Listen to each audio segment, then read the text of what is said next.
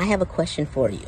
What will it take in order for you to prioritize yourself? Just drop your response down in the chat or either DM it etc. I know for me, first and foremost, I need to shift my mindset. And that only happens for me through prayer. Uh, and be around or in the company of newness. Maybe that's new collaborators, new partnerships. Maybe it's a new environment, new ideas. That helps my mind to soar and grow. And that makes me feel purposeful. Also, overcoming limited beliefs.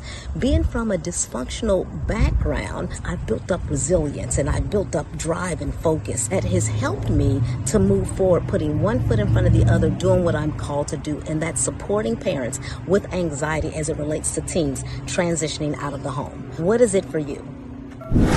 I'm Dr. Michelle Lloyd.